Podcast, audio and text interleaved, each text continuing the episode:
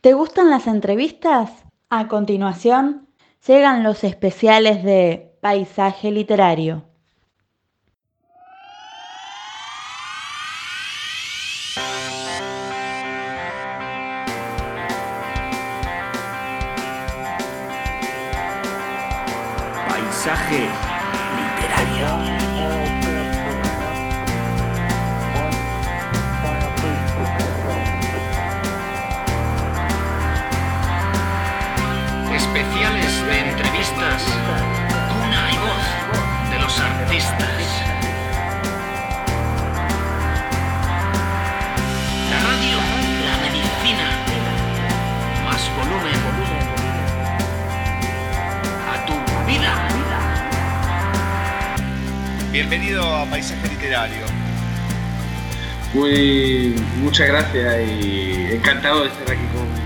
Contigo y con todos vosotros. Y gracias por la oportunidad, claro. No, pero por favor, por favor.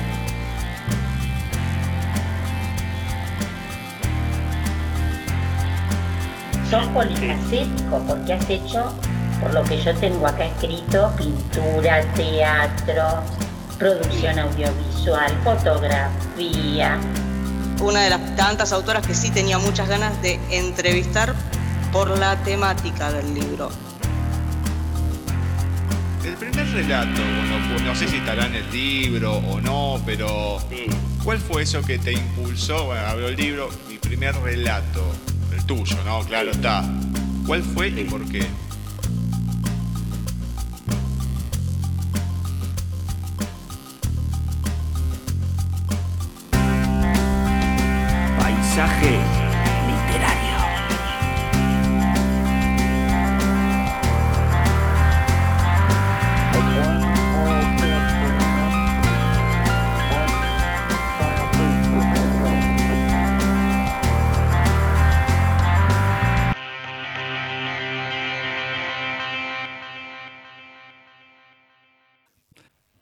Bienvenidos a un nuevo especial dedicado a los autores de Lubina Editorial. En este especial, el del mes de julio de 2022, vamos a estar entrevistando a la autora Jorgelina Etze, que nos va a presentar su libro de cuentos, Tantas Soledades. Vamos a estar hablando de muchas cuestiones con Jor. Es una persona divina, divina. Tiene una personalidad que ya se van a ir dando cuenta la manera de hablar que tiene, de expresarse, es especial. Y sus relatos mm, tienen una variedad, pero una crudeza muchas veces que es complicado. Es un libro corto, pero a veces se complica a la hora de leerlo porque pega, pegan, pegan y bastante duro. Así que vamos a presentar a Jor para hablar de tantas soledades, un poco de ella y de varias otras cosas. Bienvenida a Paisaje Literario, Jor. ¿Cómo va todo por ahí? Bien. Bien, ¿y vos? Bien, bien, todo tranquilo. Qué manera rara de empezar. Es la primera vez que me dicen bien, y vos, la verdad, muy argento. Muy argento. Pero es la primera vez que me hacen así, Sí. que me dicen bien, y vos, la verdad, es raro en una entrevista, no en una charla. Bueno, Bueno, pero sí, es una conversación. Por eso mismo, ya con esto ¿No? demarca el tono de la conversación cómo va a ser. A la gente se lo advierto. Ya sabe, ya sabe.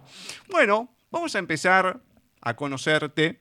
La primera pregunta que le hago a toda persona que pasa por Bueno. primera vez en el programa es la siguiente, es personalizada, así que en tu caso, ¿qué me podés contar de Jorgelina Etze en la voz de Jorgelina Etze? Ay, ¿qué te puedo contar? Eh, nada, soy madre, eh, que escribo desde siempre, que soy impaciente, eh, que soy tímida, aunque no se note, y que nada, y que me encanta escribir y que me encanta leer, eh, y que me encanta charlar con la gente. Me encanta, me encanta. no, Bueno, no mucho más. Bueno, genial, genial. Entonces, ya que hablaste de la literatura y la escritura, cómo y Sí. cuándo es que llega a tu vida la literatura y cuándo es ese momento que ves o que te das cuenta, ay, que querés escribir tus propias historias, que la escritura es para vos. Eh, bueno, la literatura, lo- los libros llegaron a mi vida cuando aprendí a leer. Eh, yo no tengo recuerdo de mi infancia sin, sin la compañía de algún libro. Eh, te- pero desde siempre, o sea, sí, desde que, desde que aprendí a leer, y antes con dibujos, ¿no? Pero Claro. desde que aprendí a leer, yo digamos, tengo asociada mi infancia a los libros. La colección Villica en la Roja completa, la de este, los amarillos, ¿cómo se llamaban? Los de Tom Soy, los de. Ay, se me fue, la, se me fue el nombre. Eh, los de Eh, Robin Hood, no, Los no, Robin Hood, los Robin, sí, los Robin de Hood. Robin Hood era... mm, sí, ¿no? Y bueno, que- pero para sí, cuando, claro, los la, la colección amarilla, los Robin Hood. sí, sí, la colección de Sí. Robin Hood, sí, sí, sí. Sí, esa. Eh, y bueno, después de ahí, nada, todo lo que me cayera en las manos. Iba a leer, a escribir eh, de manera inconsciente. Me acuerdo que a, a los ocho años eh, mi papá me había regalado una lapicera. ¿Te acordás que en el colegio estaban las, las, las Sheffer, las Parker y las 303? Exacto. Yo siempre usaba la, siempre usaba la 303 porque las perdía, pero mi papá una vez me regaló una Sheffer. Y me acuerdo mu- muy claramente de estar sentada en un lugar en mi casa escribiendo cuentos, Eh, que nunca, nada, quedaron por ahí. Pero es como que la, la necesidad de escribir también apareció de chica. No se manifestó hasta grande, pero sí apareció de chica. Vos sabés que ya hace algunos años, ¿no? Pero mm, si bien guardo algunas cosas del primario, yo lo atravesé en los 80, en el 90 me egresé de séptimo, somos más o menos de la misma edad, y mm, había guardado un Loki Pen, alguna otra cosa había guardado que me había quedado de esa época. Pero en una época, hace, Sí. no sé, un poco más de 10 años, poco más, 15 a lo mejor, había encontrado un loco que vendía por el centro las 303 nuevas. O sea, no nuevas que se habían reeditado, sino que nunca se habían usado.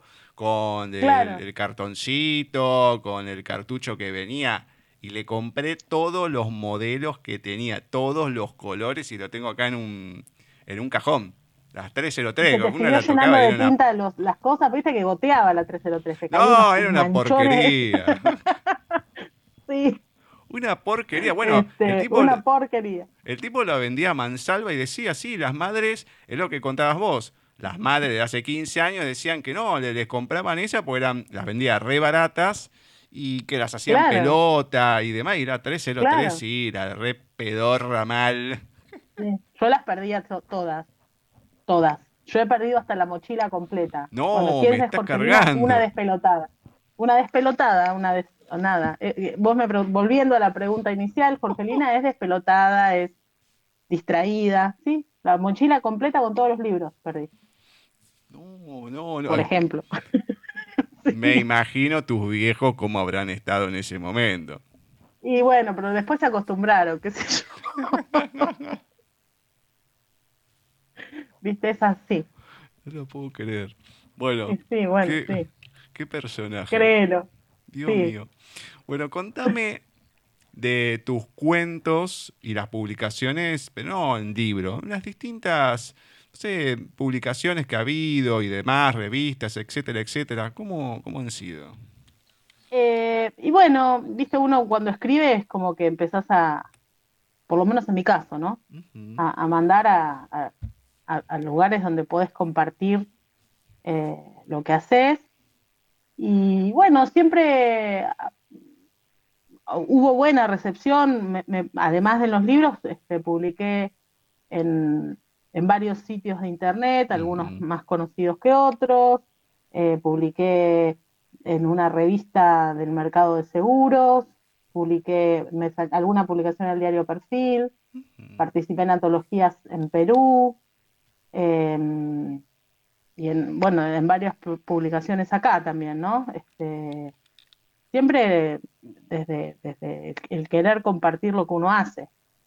Eh, después, bueno, los libros aparte, pero sí me gusta participar en, cuando, cuando me convocan, me copa participar en, Ujú.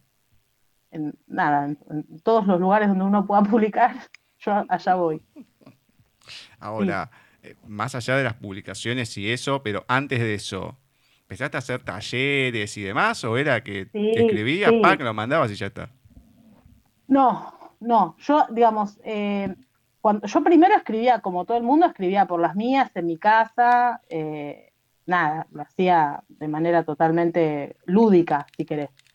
Eh, pero en un momento de mi vida yo empecé eh, a escribir una, una saga de piratas, que bueno, se, se terminó de concretar no hace mucho, pero yo la empecé a escribir hace como, no sé, en el año 2007, 2006, hace mil años. Cuando me di cuenta que no podía con eso, que el texto me, digamos, se, se me iba, era muy grande, no tenía herramientas, eh, llegué a Marcelo Di Marco.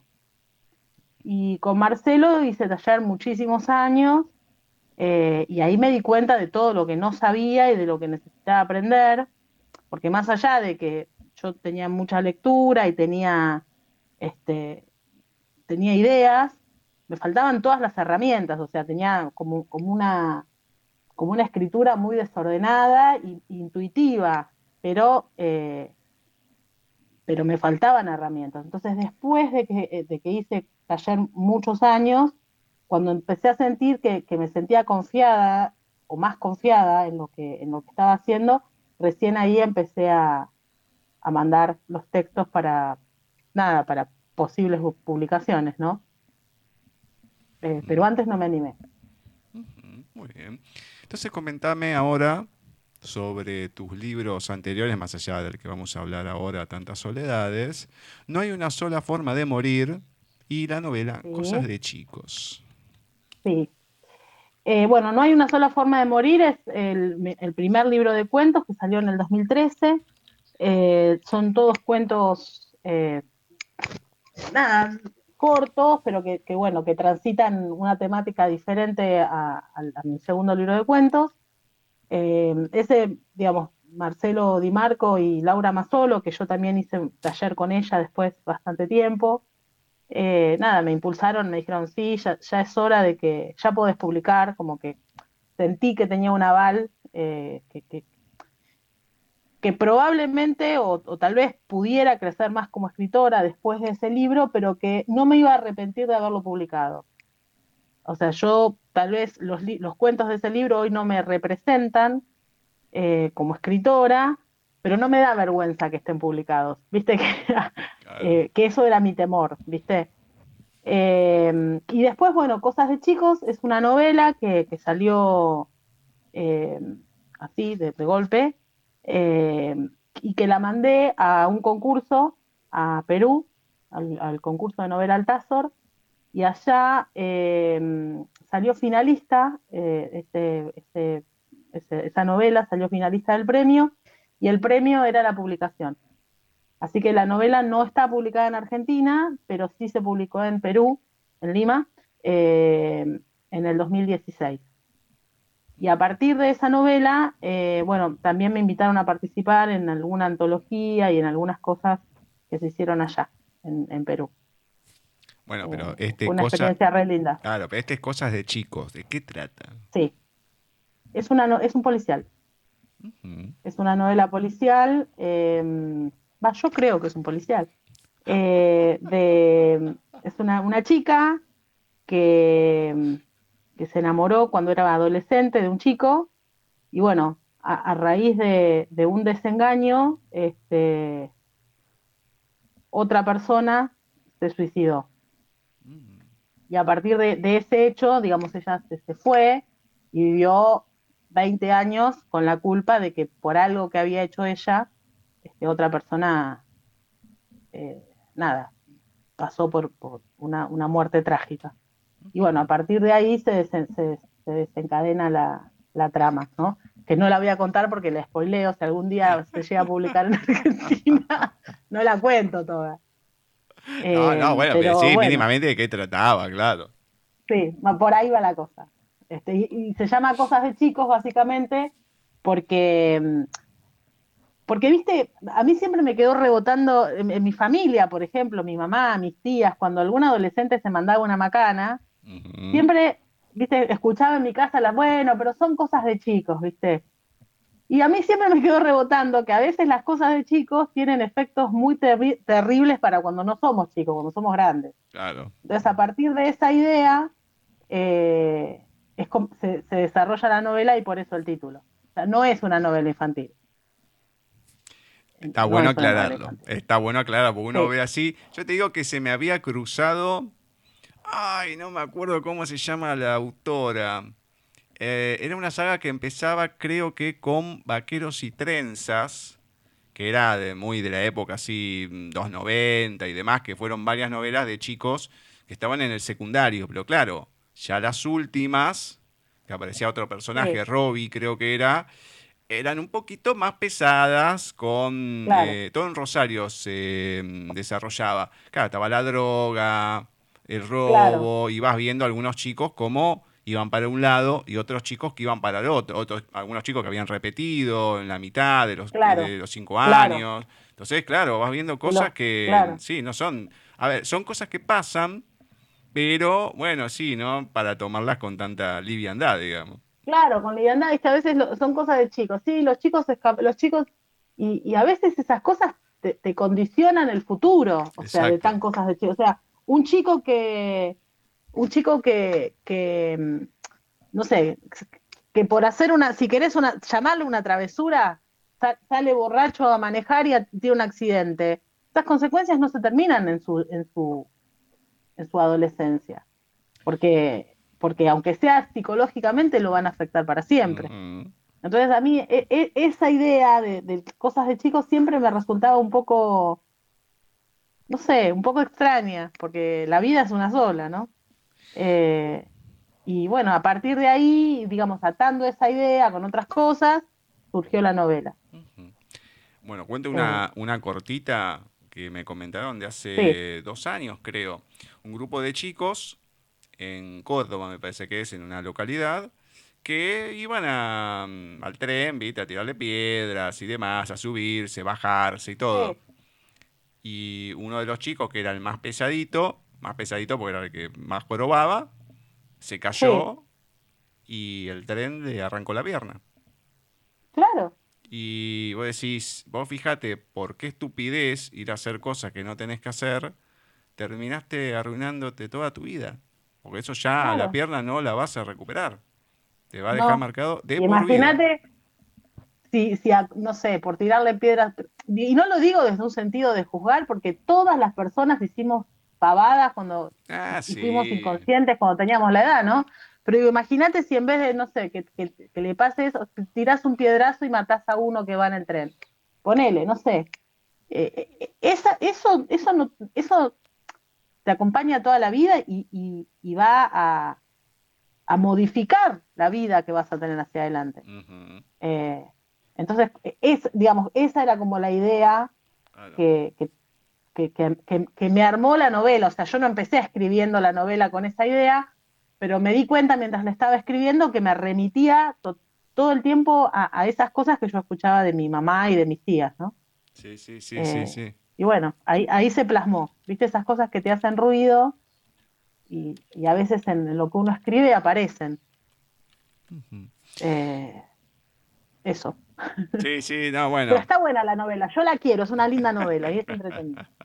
Bueno, el día que quede publicada en Argentina y la pueda leer y hablemos de ella, Te bueno, mandaré un ejemplar. te voy a comentar después eh, las cosas. Sí, Dale. sí, pero porque es, a ver, da para hablar mucho. Mira, vos fíjate que no la leí y da para hablar un montón.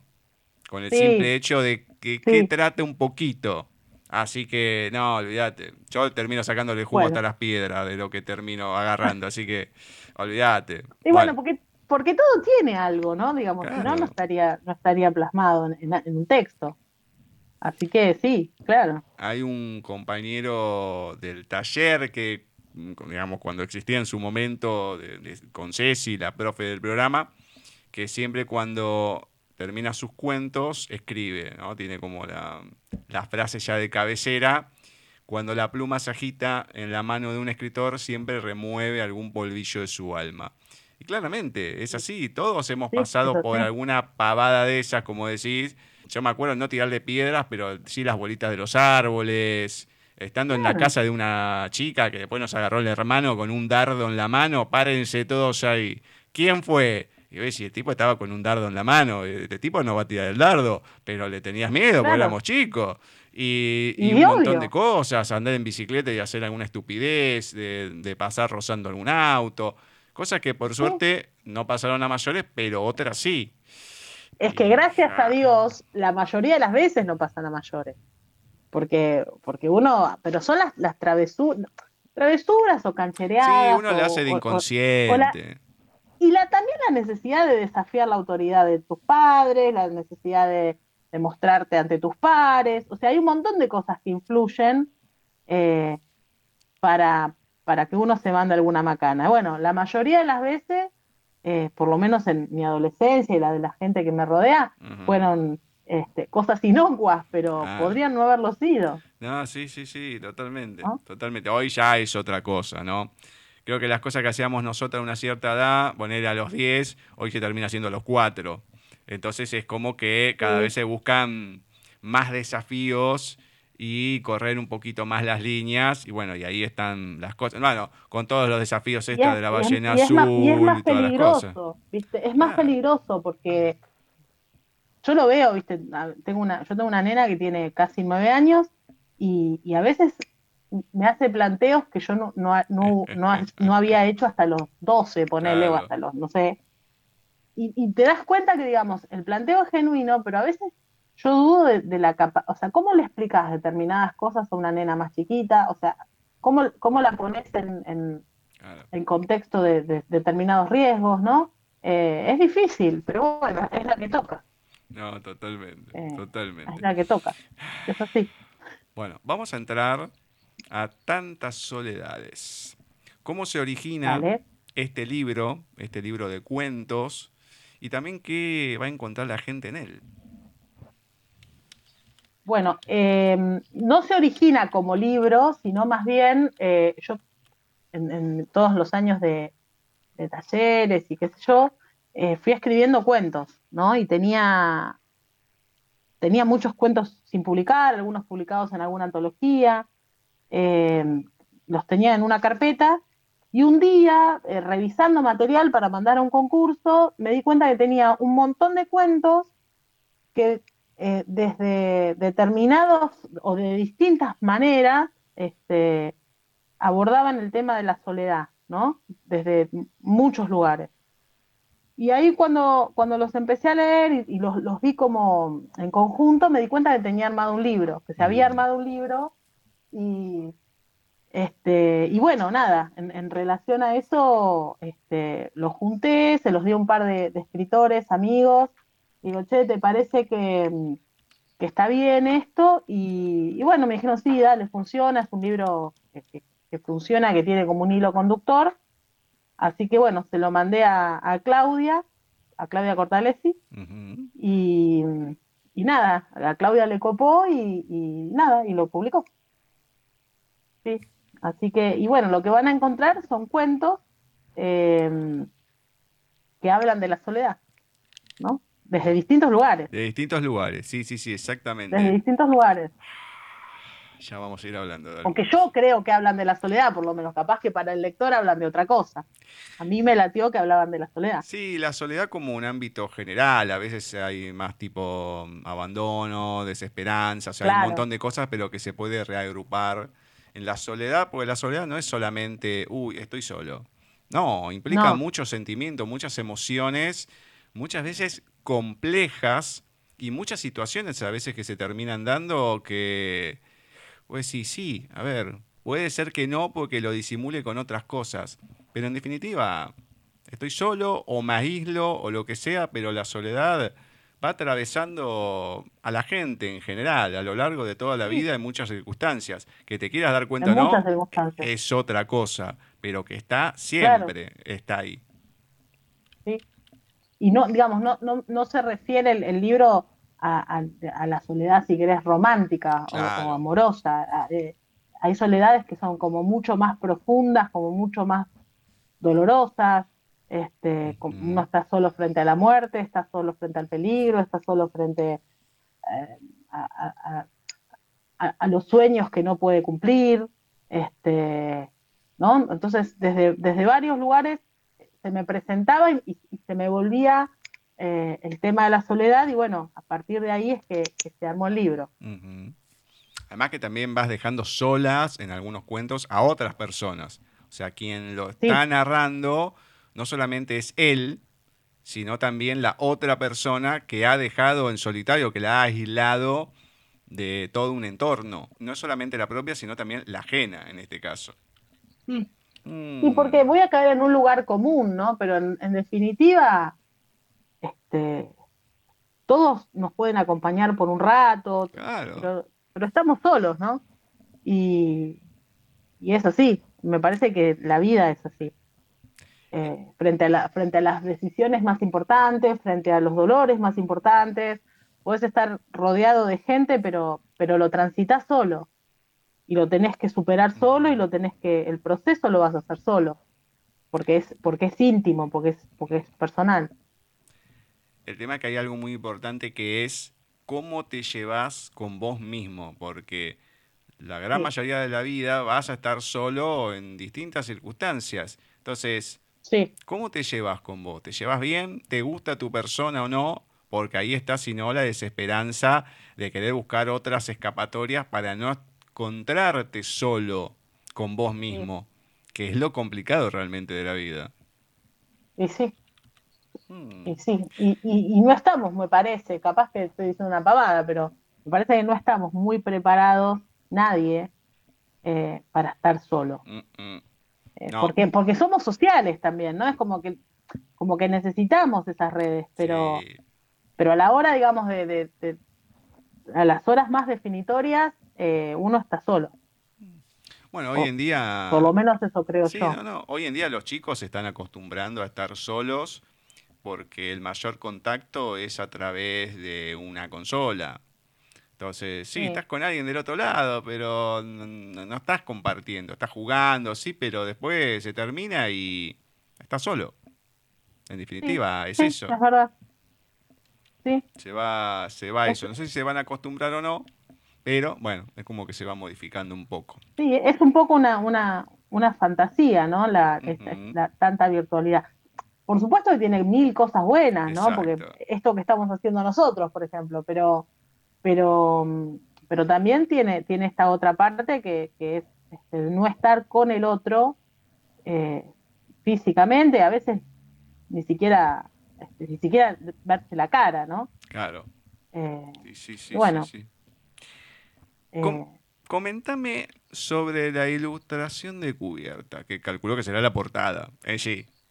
Coméntame sobre ella porque la hizo alguien especial. La hizo mi hermana. mi hermana Ceci, sí. Mi hermana este, dibuja y, me ilustró eh, este libro y me ilustró eh, No hay una sola forma de morir también. este, bueno, yo se lo, se lo pasé a Claudia y le gustó, le encantó. Y mi hermana tiene como una, como una capacidad de, entender eh, a veces el corazón del asunto y plasmarlo en un dibujo. Eh, y nada, me gustó lo que me propuso y bueno, por eso, por eso fue a la portada. sí, y mi hermana Ceci. Si bien agradeces a mucha gente, voy a marcar a tres. Obviamente tu hija, que es importante y es cómico, como lo decís, en la primera parte de los agradecimientos, ¿no? Después, alguien que me pareció muy tierno, por lo que comentás ahí, que decía, que es Marula, y lógicamente... Marula es mi hija, claro. A tu vieja. Sí, sí, claro.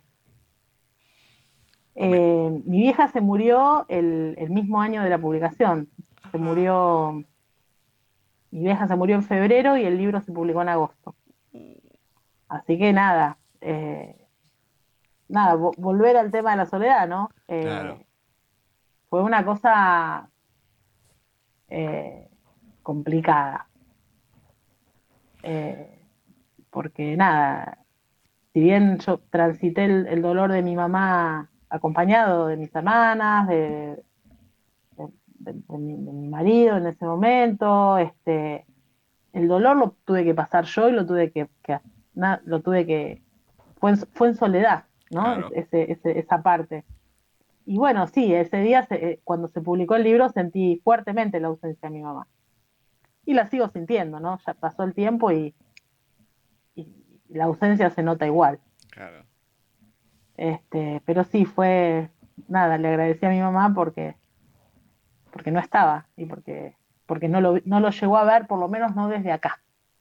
Capaz que lo vio desde otro lado, Sí. pero desde acá no. Eh, así que bueno, por, por eso le agradecí a mi mamá y le agradecí a mi hija. Eh, porque, nada, porque son las personas más importantes, ¿no? No, y a mí lo que me causó ternura también fue esta marula de lo, lo que te decía, porque, claro, una cosa es tu hija, la familia, eh, amigos, pero que una nena externa. te- No, no, Marula es mi hija. Ah, yo pensé que era. Marula es mm, mi hija. ah, ¿cu- ¿Cuál era? No, no. Porque había una que te decía que era la, la única que le, que le gustaba porque era la única mamá del grupo que, que Mi escribía. hija.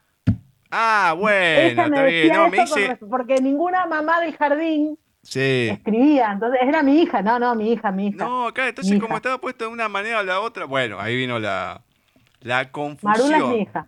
Yo digo, ah, bueno, qué Sí. lindo que sea una otra chica que le haya dicho, que lo No, tome no, de no. esa manera. Bah, cualquier cosa, ¿entendés? No, no, Bah, no. Si ya empiezo con esa comprensión, estamos mal. No, ¿eh? no, por ahí yo lo escribí mal, es posible, y que esté confuso, es posible. No, no lo tengo acá para mirar los agradecimientos, puede ser que yo lo haya puesto mal, pero no, aclaro, Marula es mi hija, Bueno, no es una fan extra, es la fan de mi hija. me encanta, me encanta, me encanta. Entonces, está bien, ahí vamos, eh, junté todas las cosas, entonces, está bien. Ya tengo por lo menos las piezas un, mejo- un poco mejor ubicadas. Bueno, Ahí está. Voy a ir comentando algunos o, o nombrando algunos de los cuentos.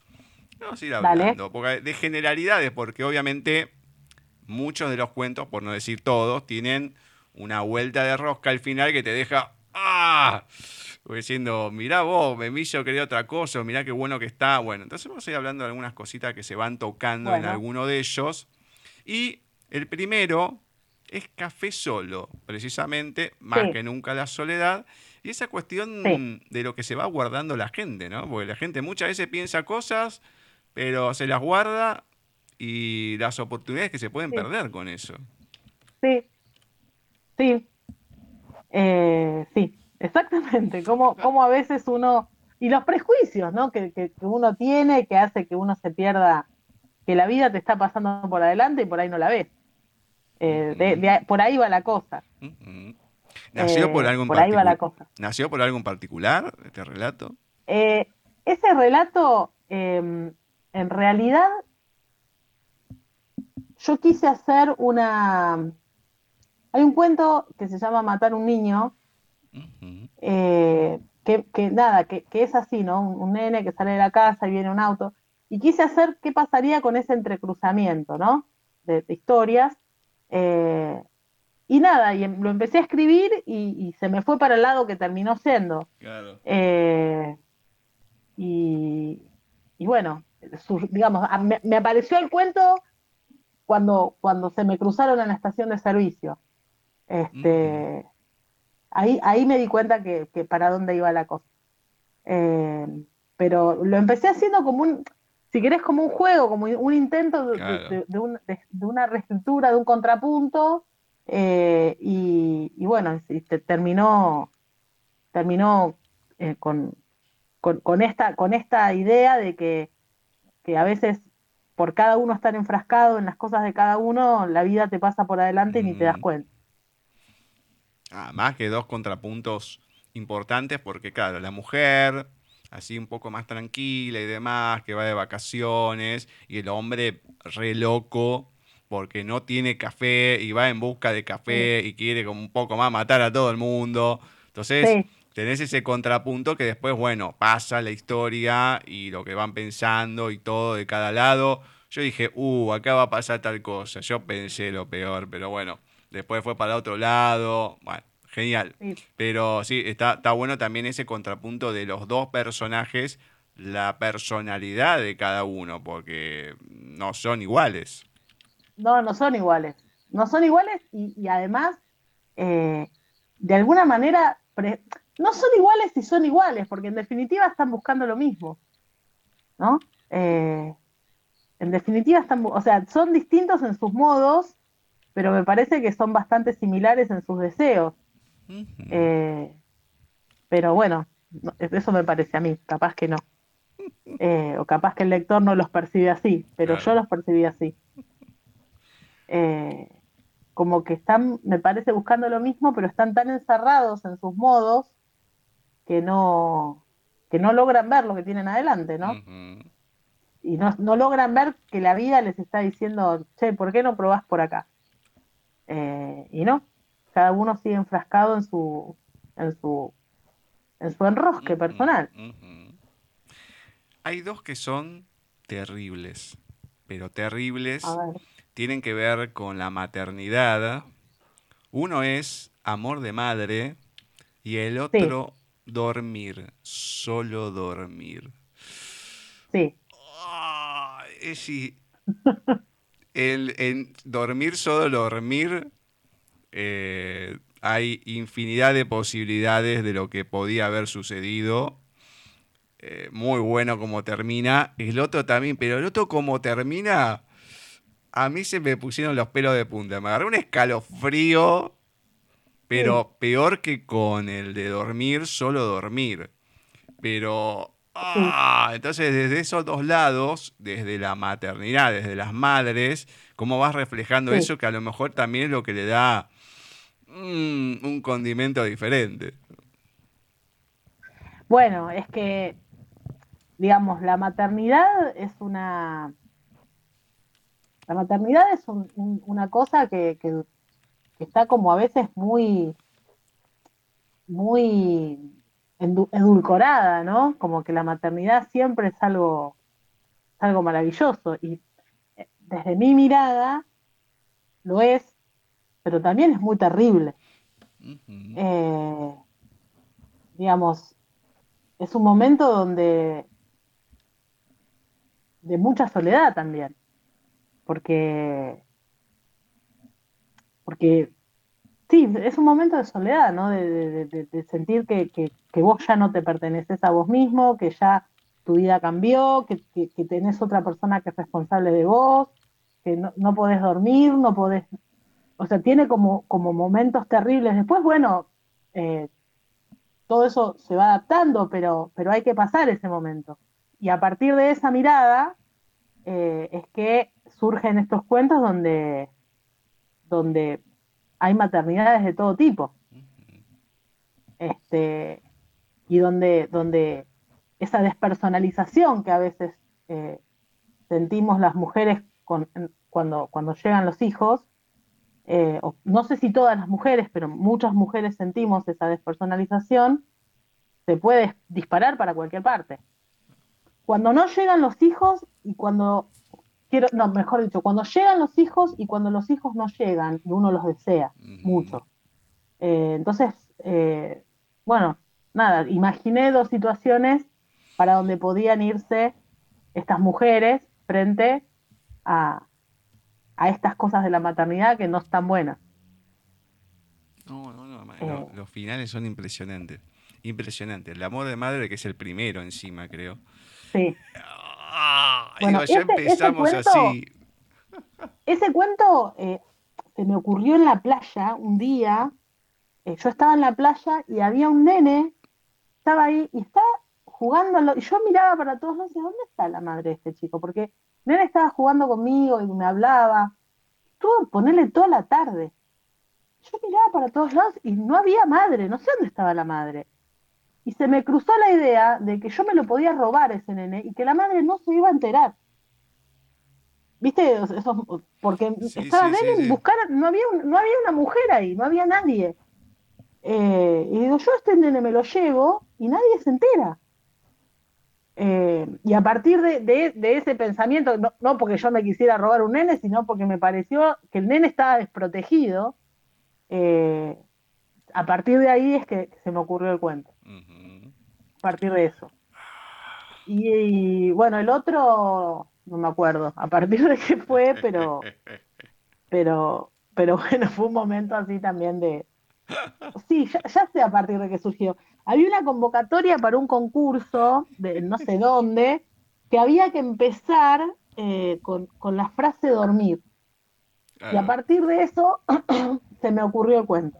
Sería ah, porque bueno. hacía mucho que no dormía, qué sé yo. Ay, Dios mío. Bueno.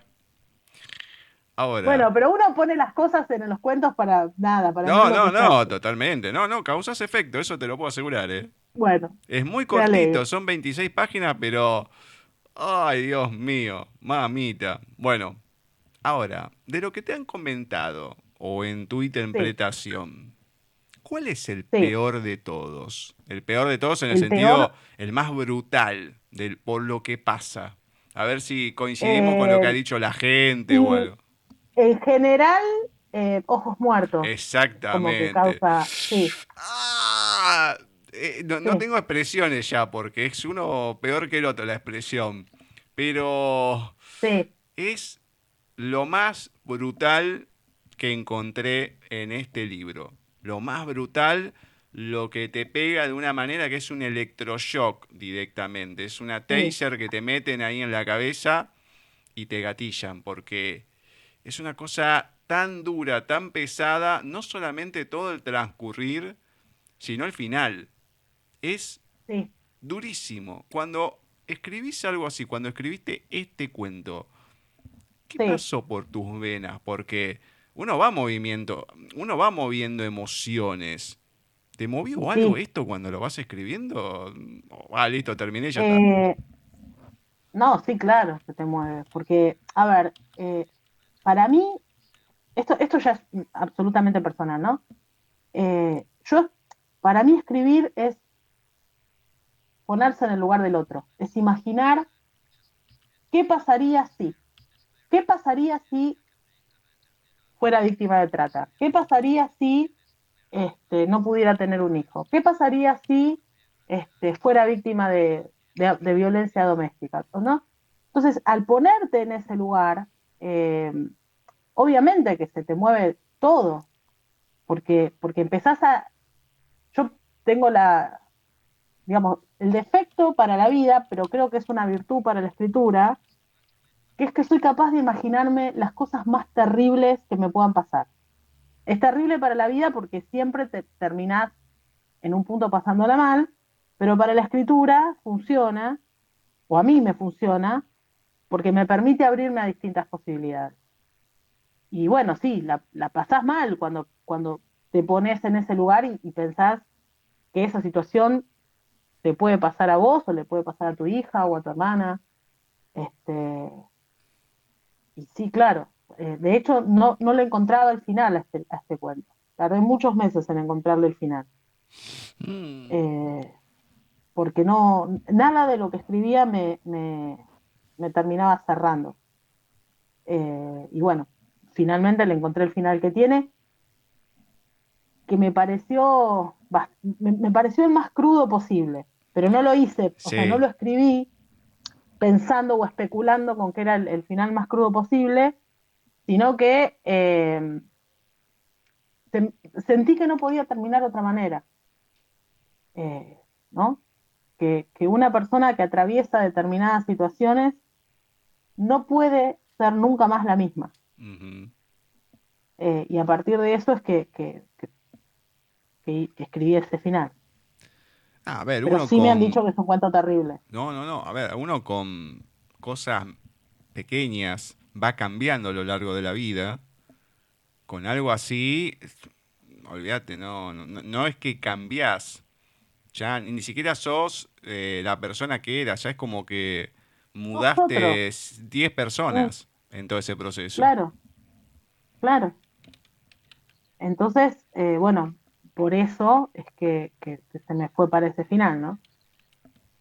Que no lo vamos a contar porque te arruino el cuento. No, no, no, no, totalmente. Acá no se puede contar nada, olvídate. Si no, eh, son, además que son relativamente cortos, algunos puede ser un poco más largos, Sí. pero no, no, no.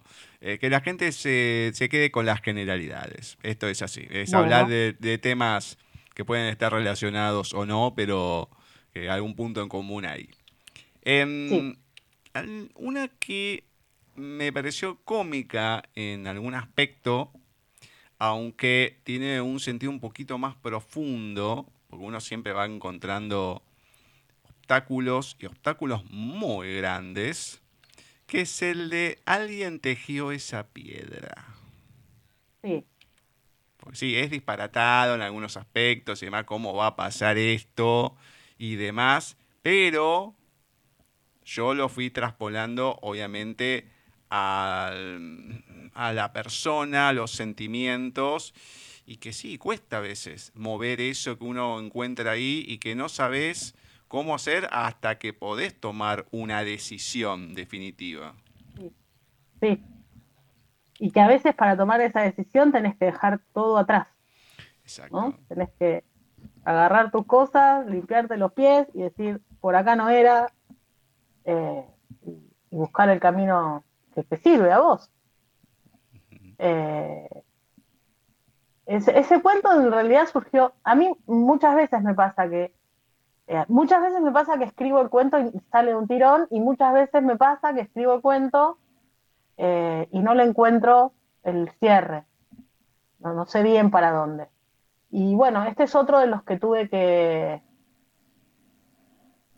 que, que trabajar eh, con un, un tiempo como para encontrarle el final. Eh, a veces yo creo que lo intuyo al final, pero, pero como que lo voy elaborando hasta que sale, ¿no? Sin, Claro. sin pensarlo mucho, es como que hay un lugar en mi cabeza donde está trabajando eh, la, la historia y bueno, un día, más de una vez me he despertado tres por tres de la mañana, sentarme en la cama y decir, termina así, y levantarme a escribir el final, ¿no? Como que va haciendo un proceso a pesar mío. Eh, no sé si a muchos escritores les pasará, eh, supongo yo que sí. Este, que a veces uno no tiene tan claro qué es lo que está escribiendo hasta que de golpe aparece. Eh, y bueno, sí, es eso. Es, este, va por exactamente por donde vos decís que va. Hay dos que me parecieron interesantes porque es la mirada de un lado y del otro. Porque es ese contrapunto, ¿no? Sí, Que es contrapunto y en 20 Ah, minutos llego. sí, Es como vos lees uno y el otro y decís, no, no, este es un solo cuento, esto va de una parte y la otra, es la devolución. Tac. Ah, Son duros los dos porque en algún momento te encontrás y es ese desconocimiento con el otro, el no saber de qué hablar ni nada, ¿no? Pero hay varias cosas que se van tocando. Pero me pareció interesante por este juego, ¿no? No es solamente relato, relato, relato y distintas circunstancias, sino también es como que fue uno y no sé si la devolución o contestación el otro. Eh, bueno, yo lo, lo, lo, lo imaginé en, en una, si querés, en una conversación vía WhatsApp, donde dos personas se están, se están mensajeando. Eso es lo que yo imaginé con este cuento. Dos personas que se están mensajeando y cada una de ellas pone este, en, en la- en la- en la- en el mensaje y en la, digamos, en el mensaje que recibe y en el mensaje que envía, pone su, su punto de vista de lo que está sucediendo. Este, hasta que, digamos, eh, en, en cada uno de los mensajes, los, cada mensaje está dos veces, ¿no? Sí, Eh, entonces está como el, el punto de vista de- del que lo manda y el punto de vista del que lo recibe. Eh, y, y- hay como una tensión ahí que se, va, que se va gestando y que se está gestando hace mucho tiempo. A mí hay una cosa que se, se ve que me preocupa, que es el paso del tiempo y las cosas inconclusas. ujú, Eh, cómo, cómo a veces la imaginación es más poderosa que la realidad, casi siempre, y, y cómo después, cuando uno se enfrenta con la realidad, las cosas no eran ni a palos eh, como, como uno creía que eran, ¿no? claro. Eh, y bueno, eso es, es un poco, digamos, es un cuento que se va inflando, se va inflando, si querés, con, con el deseo, y finalmente cuando, cuando, cuando, hay- cuando se produce determinado el encuentro, directamente ni siquiera es que no hay deseo, es que ni siquiera se reconocen, ¿no? Como que, Claro. que fue una cosa construida en base a una idea. Eh, y por ahí va el cuento. ¿Sabes que hoy en día a mí me pasa con gente mm, de tener una cierta relación y me parece como si fueran extraños, como si no pertenecieran a, a mi vida. Capaz que son de hace muchos años, poco, no importa. Y me parece extrañísimo, puede decir, ¿cómo puede ser que sí, hablas, que esto, que el otro, pero te parece alguien lejano, alguien que no, no, no pertenece a Sí. vos? Y últimamente me viene pasando eso con mucha gente. Eh, a mí me, eh, yo no sé quién era, alguien de mi entorno decía que hay gente que si no fuera que vos sos amigo porque desde que sos chico, no serías jamás amigo ahora. Ah, puede ser, eso sí, Es- Esas cosas que se sostienen en base a, a- a viejos cariños, pero que te das cuenta que eh, en un momento de la vida uno no, no tiene más nada que ver con esta persona, ¿no? Eh, pero bueno, como que, ca- porque cada uno se, vuelvo, porque cada uno se termina construyendo solo. Eh, porque las, las vivencias son individuales, porque las percepciones de esas vivencias son individuales, y entonces eh, cada uno se arma en base a lo que le tocó, y a todos nos tocan cosas diferentes. Entonces, este, por eso a veces también la comunicación es tan difícil, ¿no? Eh, porque a veces uno, por- porque pasa esto, uno se hace como unas ideas o, ah, yo digo pasa como que lo estoy decretando, yo es- la literatura es, es, este, me parece que es una manera de expresar la visión del mundo de cada, de cada, de cada escritor y de cada persona, ¿no? Así es lo que me parece que el mundo, cómo es el mundo, cómo, cómo veo el mundo yo. Eh, que no quiere decir que sea así, pero eh, es, es verdad que uno se encuentra con gente que decís, ¿qué onda? ¿Cómo, ¿Por qué soy tu amigo? ¿Por qué tenemos esta relación? Y bueno, porque debe haber otras cosas más importantes, tal vez, ¿no? El cariño, por ejemplo. Exacto. Eh, ¿Qué sé yo? Bueno, voy a marcar los No últimos sé. tres que son los que me encantaron. Bueno, El primero es. Desamor. Desamor me mató. Me mató todo un, como una especie de monólogo y demás. ¿Y cómo termina? No. ¿qué querés que te diga? Que te cuente de eso más. Muy bueno. Yo te digo los tres y después vos contá lo que quieras de cada uno. Primero, Bueno, Desamor me dale. encantó. Después, Dale, el otro es Recordando Susana, que es sí, brutal, pero me encantó cómo termina. Cómo termina Sí. es una paradoja del destino tan grande. Y me encantó, porque más allá que es una brutalidad, un montón de cosas, el final es genial. No sé si decir la justicia divina, pero bueno, ¿qué crees que te diga? pero por ahí va la cosa. Y el último, que me pareció diferente desde la construcción y demás, que es Hombre al Agua.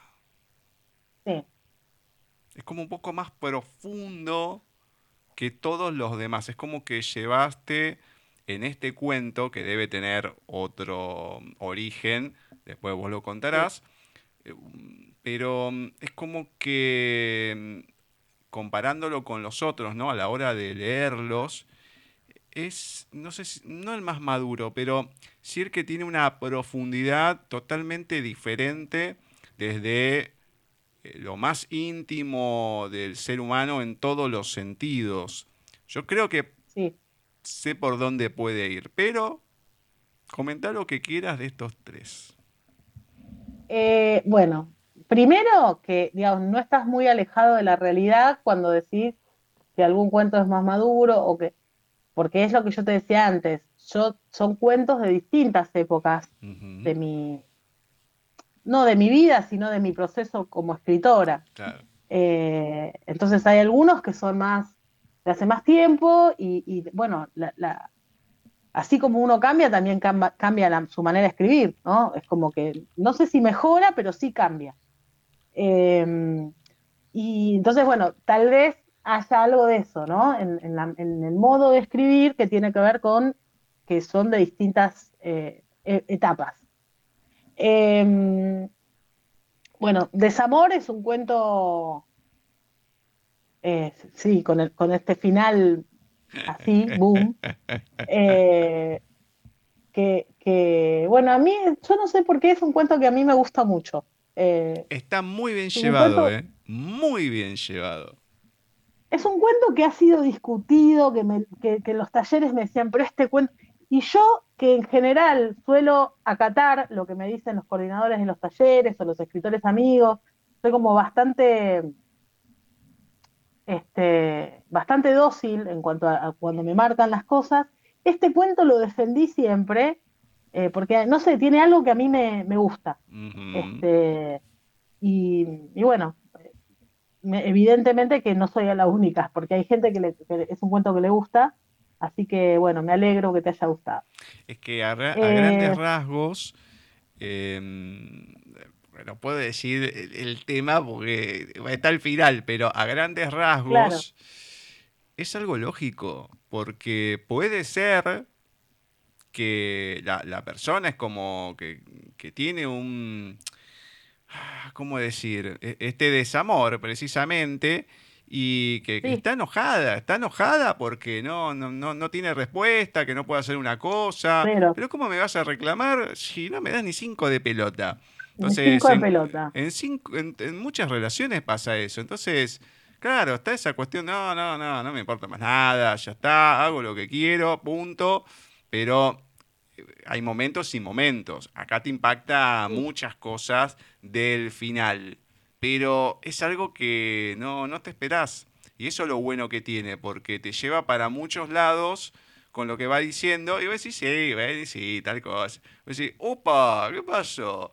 Y está muy bueno la construcción que tiene el monólogo de la persona y cómo se va encaminando. Está muy bueno.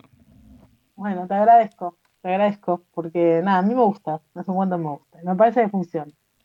Eh, y nada, y, y otra vez, ¿no? La, la soledad frente a lo que se supone que no, no te puede dejar solo, a lo que se supone que nunca te deja solo, y cómo la soledad se siente igual, eh. ¿no? ¿Qué sé yo? Eh, me parece que por ahí transita también, ¿no? Que a veces necesitamos que del otro lado nos contesten. Totalmente, no, no, no, es que es así. Sí, sí. Eh, bueno, después, eh, recordando a Susana, eh, es un cuento que no, que nada, al final se me apareció así como de golpe, o sea, yo venía trabajando este vínculo entre, entre este hombre y Susana, y nada, el tipo me pareció una porquería, ¿no? O sea, yo mientras lo escribía digo, y bueno, y nada, el, final fue así, fue esto, la justicia divina, que se- me apareció y dije, bueno, sí, tiene que ir por acá. Este, porque, digamos, hay una paradoja, digamos, hay un burlador burlado, me parece que funciona, este, que funciona. Este, no es un cuento, debo confesar, que mucha gente le me haya dicho, che, este cuento, qué bueno. No mucha. Así que, bueno, me, gusta que, que- que lo hayas destacado.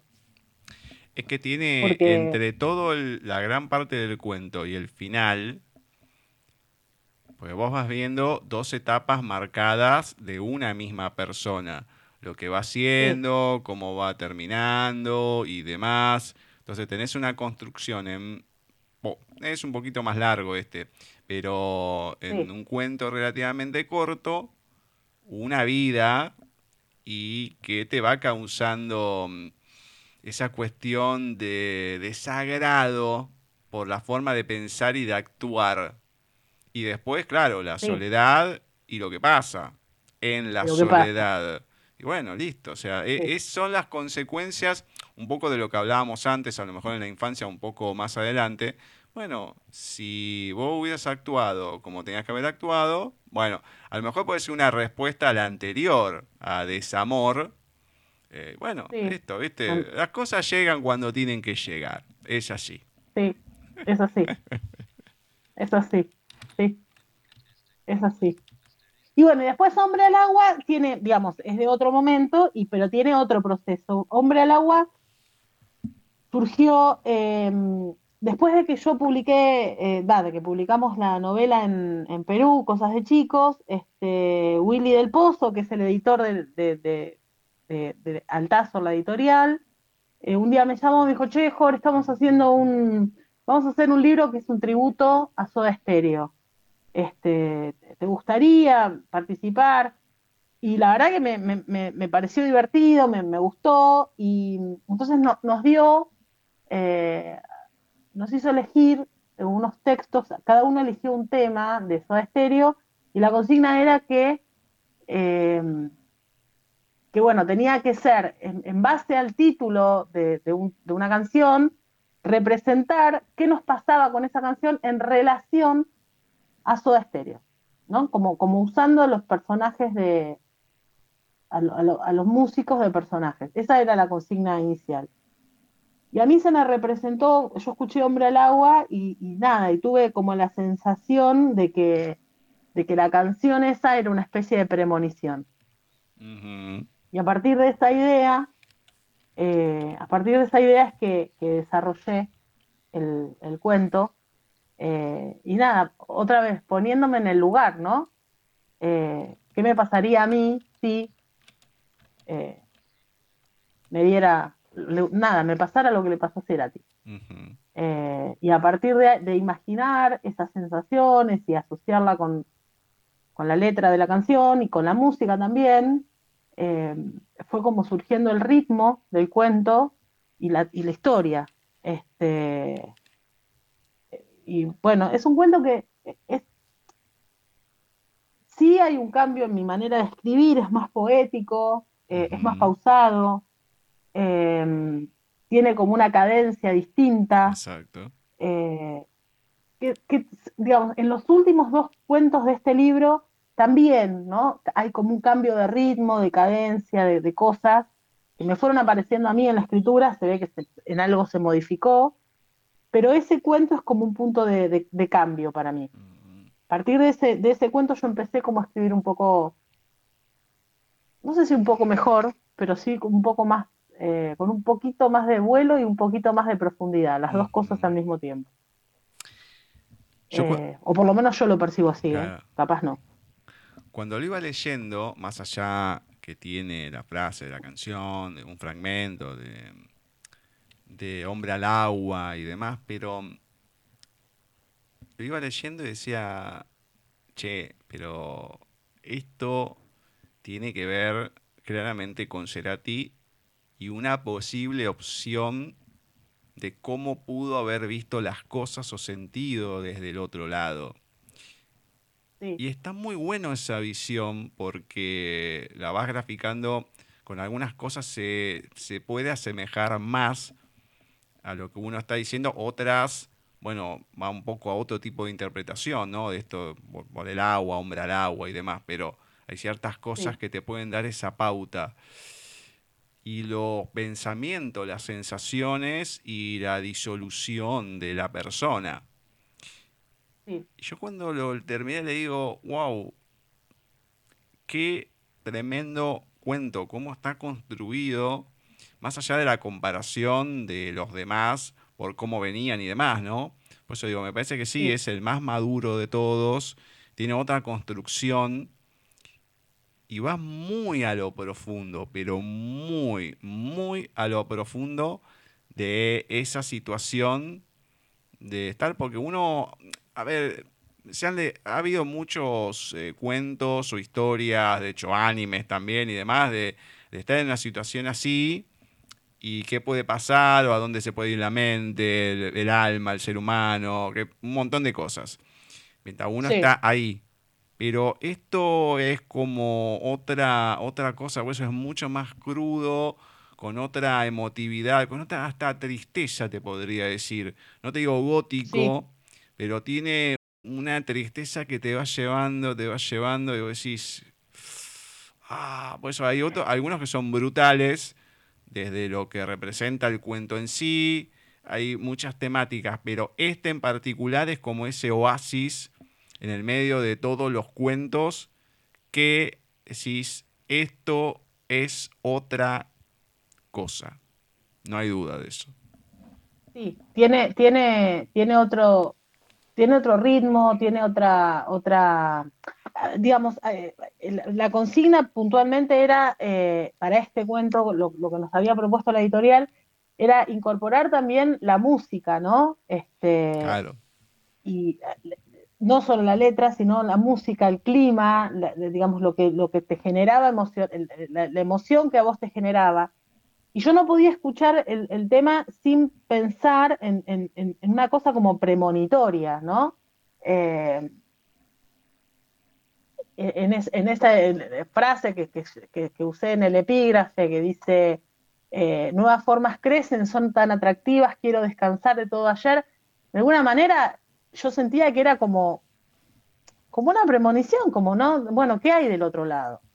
O sea, y, no es que pasó al otro lado en un, en un abrir y cerrar de ojos, sino que fue unir pasando, unir fluyendo hacia el otro lado. Y con mm. esa consigna del fluir y del, agua y, de, la flotación, qué sé yo, bueno, nada, se fue dando un clima eh, que, me llevó a, no solo eso, sino el haber estado de alguna manera consciente de, de, lo que iba pasando alrededor mientras él iba fluyendo, ¿no? Claro. Eh, entonces todo eso se, me armó de esta manera. Eh, la verdad que yo estoy muy contenta con el cuento que resultó. No, no, no, no. Y, tenés con qué, ¿eh? Tenés con qué. Bueno, muy, muy bueno. Bueno, muchas gracias. No, por nada. A ver, es más que merecido. Si no, mutis por el foro y no digo nada. Pero muy, muy, muy bien. Gracias. ¿Qué nos querés compartir de tantas soledades? Eh, ¿que, vos querés que yo lea? Lo que quiera, obviamente, sí, pero por favor, quien pasa por acá tiene que leer algo.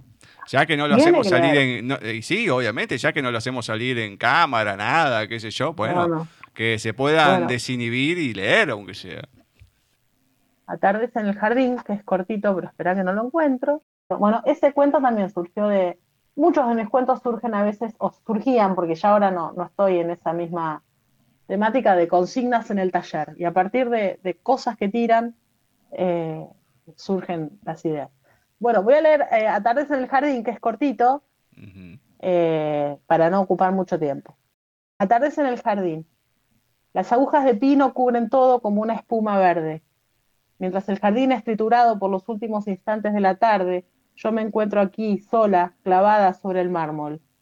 ¿Cómo abandonarte en la noche que se acerca? ¿Cómo dejarte sabiendo que debajo ya sos gangrena y podredumbre? Mm. Dios mío. Muy bien. Te digo que tiene muchas interpretaciones ese cuento. Sí. Yo lo tomé o sea, eh, no sé si habrá sido la mejor opción. Eh, a lo mejor fui más para el lado macabro. Olvídate, te maté y te enterré en el jardín. Olvídate. Yo lo tomé de esa manera, pues no sé si voy más a lo macabro. No sé si están así, pero. Sí. Sí, eh, yo lo, yo lo. Te soy honesta, yo ni siquiera estoy muy segura de que esto sea, digamos, formalmente un cuento. Eh, es un microrelato, puede ser un pensamiento, sí, sí. Sí, sí, No, no, estoy muy segura, pero mm, otra vez habla de, me, pareció que era algo que hablaba de la soledad cuando dice eh, cómo abandonarte en la noche que se acerca, ¿no? Cómo dejarte que está viendo. Y, digo, el que está abajo se queda solo, el que está arriba se queda solo. Eh, y, además me, interesaba la contradicción, nada, eh, vuelvo a, a la vida, que es la que te lleva a terminar de escribir, ¿no? Digamos, vos vas a un cementerio parque y en un cementerio parque todo es belleza y todo es jardín y todo, es, todo, todo, es fachada y lo que queda ahí abajo y atrás eh, es todo horrible. Eh, y, en, esa, en, ese, en ese choque de esas dos sensaciones es que en, esa grietita que, se produce cuando se chocan esas dos sensaciones, apareció esto. Eh, que insisto, no sé si es un cuento. Eh, pero me gustó ponerlo. Me encanta, me encanta, me encanta que así sea, me encanta. Bueno, Jorge, coméntame, la gente, ¿dónde puede encontrar los libros más allá que no se puedan encontrar acá? Contame dónde la gente puede encontrar tus libros y dónde te encuentran a vos también. Eh, bueno, mis libros, eh, digamos, Tantas Soledades puntualmente, eh, lo pueden conseguir en, le escriben a la gente de, a Claudia o a Fabián, la gente de Lubina Editorial, están en algunas librerías y si no tienen, están en las versiones digitales o hay este, envío a, domicilio. Se, con- se contactan con la editorial, Alubina Editorial, en Instagram o en Facebook, y ahí pueden, y si no, me contactan a mí, a Jorgelina Etze en Instagram o Joretze en Facebook, y nada, me los piden y yo encantada este, hago ahí de mediación para, para hacer llegar los libros a donde, a donde quieren. Eh, y bueno, el resto de mis libros, eh, bueno, Cosas de Chicos no está en Argentina, y así que ese no.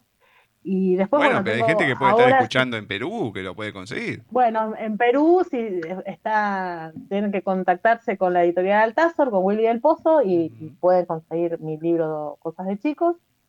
Eh, no hay una sola forma de morir, por ahora está agotado, así que hasta hasta que se pueda reeditar, por ahora ese libro no está. Y después los libros que sí están son los de mi saga de piratas, eh, que se pueden contactar con Bucanera Editorial o me los piden a mí, y encantada, están en algunas librerías también y en la tienda virtual con envíos a todo el país. ¿Sabes que ese se me había escapado? Sí, lo habías comentado y Sí. se me había es- escapado. es, esa es mi, mi el- digamos, es el, el trabajo en el que estoy abocada ahora, muy abocada. Es una, nada que ver, es, es una saga de aventuras. Eh, son tres novelas, la una y la dos ya están publicadas, la tres la estoy terminando, a ver si la podemos publicar este año, que cierra la trilogía. Pero es- son novelas de aventuras, de aventuras que son para, si querés, puede ser juvenil, pero son fundamentalmente para adultos. Eh, y bueno, este es un proyecto que me tiene muy encariñada hace muchos años, muchos años, eh, que tiene una historia que para, en, su, en su escritura y en su construcción, que es para escribir una novela aparte. Eh, porque yo empecé a escribir este libro con, un, con unos amigos, eh, uno de ellos era Israel, un amigo mío mexicano que se terminó viniendo a vivir a Argentina, nos pusimos a trabajar con este libro, este, lo, lo empezamos a trabajar muchas veces y mi amigo un día, me- estábamos escribiendo a la tarde, me dijo a la noche nos vemos y se fue muy rápido por muerte súbita, se murió y me dejó con el libro a medio terminar. Y nada, yo le prometí el día que se murió, ya, ya con él fallecido, Claro.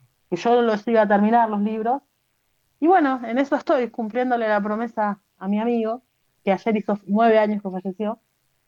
Y, y por eso para mí es un libro muy especial, es un trabajo muy especial que, al que le tengo muchísimo cariño.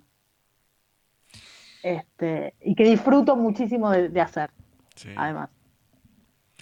Bueno, veremos si cuando termine la trilogía podemos contactar a alguien, podemos conseguir los, los formatos digital, leerlos y, y hacer una entrevista, porque no solamente la historia. Encantada. No, a, a mí me gustaría, porque no es solamente la historia, sino yo creo que lo importante es, más allá que la gente cuando compra y lee, está bien, está leyendo el producto de lo que hizo, de lo que imaginó y de lo que creó el escritor, pero detrás de cada historia, detrás de cada persona, hay muchas situaciones. Una persona no es una historia, con las de doblaje digo, no es un personaje, un actor. No. Entonces uno agrupa un montón de, de emociones, sensaciones, vivencias, que es lo que hace que en un determinado momento se pueda hacer algo de una determinada manera. Después hay una evolución o un, o un crecimiento o una transformación, mutación, como le quieran decir, en las cosas porque no somos los mismos en un momento y en el otro. Seguramente cuando empezaste, lógicamente no eras la misma que hoy que estás tratando de terminar la trilogía. Entonces, No, eh, Imagínate que yo empecé, digamos, es una, una cosa muy, muy, muy loca lo que pasa con esta trilogía, porque yo empecé a hacer taller literario porque no la podía escribir claro. y me tomó 15 años poderla escribir. Eh, y pude, pero por eso a veces yo doy talleres literarios y a veces eh, los chicos del taller, los alumnos vienen y te dicen, no, porque no me sale, porque no puedo, porque... Y cuando vos le decís, pero yo tardé 15 años de trabajo muy, Claro. eh, muy profundo y muy, muy, eh, muy intenso para poder lograr el objetivo. O sea, a- a- con la escritura pasa algo que es muy, que es muy loco, que es que como todos nosotros, digamos, los que leemos en principio, sabemos escribir. Creemos que todos podemos escribir. Que escribir es sentarse y escribir como escribís una notita en el WhatsApp. Claro. Y no es así. A nadie se le ocurriría este, tomar una clase de piano y poder tocar, no sé, una sinfonía. No, tenés que aprender a usar el instrumento. Bueno, con la escritura pasa lo mismo. Tenés que hacer el proceso para poder llegar a escribir una novela. Eh, pero a veces, entonces, eh, la- el- yo creo que la mayor virtud del escritor es la paciencia. Ah, La paciencia. Hay que esperar, trabajar, corregir, ¿no? Y darle tiempo a, la- a que las cosas eh, decanten para que salgan bien.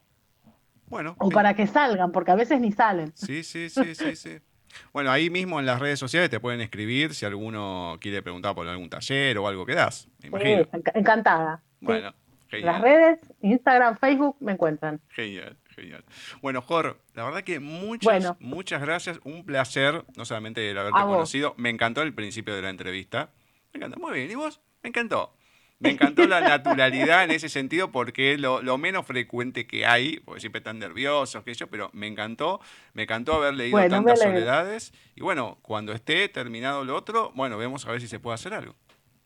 Bueno, dale. Te agradezco infinitamente por tu cordialidad, por tu calidez, por, por todo. Este, me encantó charlar con vos y bueno, nos vemos pronto. Dale, perfecto, Jor. ¿eh? Dale, Cuídate, besote. te mando un beso. Chao, chao. Chao. Así ha pasado por nuestros especiales dedicados a los autores de Lubin Editorial, Jorgelina Etze, que nos estuvo presentando su libro de cuentos Tantas Soledades. Le agradecemos como siempre a Claudia y a Fabián de Lubina por prestarnos, por cedernos un momentito a sus autores, a sus libros, para poder entrevistarlos y poder conocer a más gente, gente de acá de Argentina. Tenemos muchos de España, muchos de otros lugares, pero es una cosa rara que estando acá no conseguimos tantos autores, que los hay, pero nos cuesta, nos cuesta. Así que muchas, muchas gracias por confiar, por acceder y por esta tremenda autora. Jorgelina, la verdad que Jor, un espectáculo, muy buenos cuentos, un libro corto, lo van a poder leer enseguida, son menos de 30 páginas. Es una cosa para leer de a poquito, de a poquito, se los anticipo. Bueno, después cualquier cosa, si lo hacen, nos cuentan. Ya, en nada, segundos, vamos a comenzar un nuevo programa de paisaje literario, el último de este mes de julio, donde vamos a tener lecturas, una nueva entrevista, bueno, tenemos mucho para compartirles. Así que ya, en nada, comenzamos con el programa oficial de paisaje literario.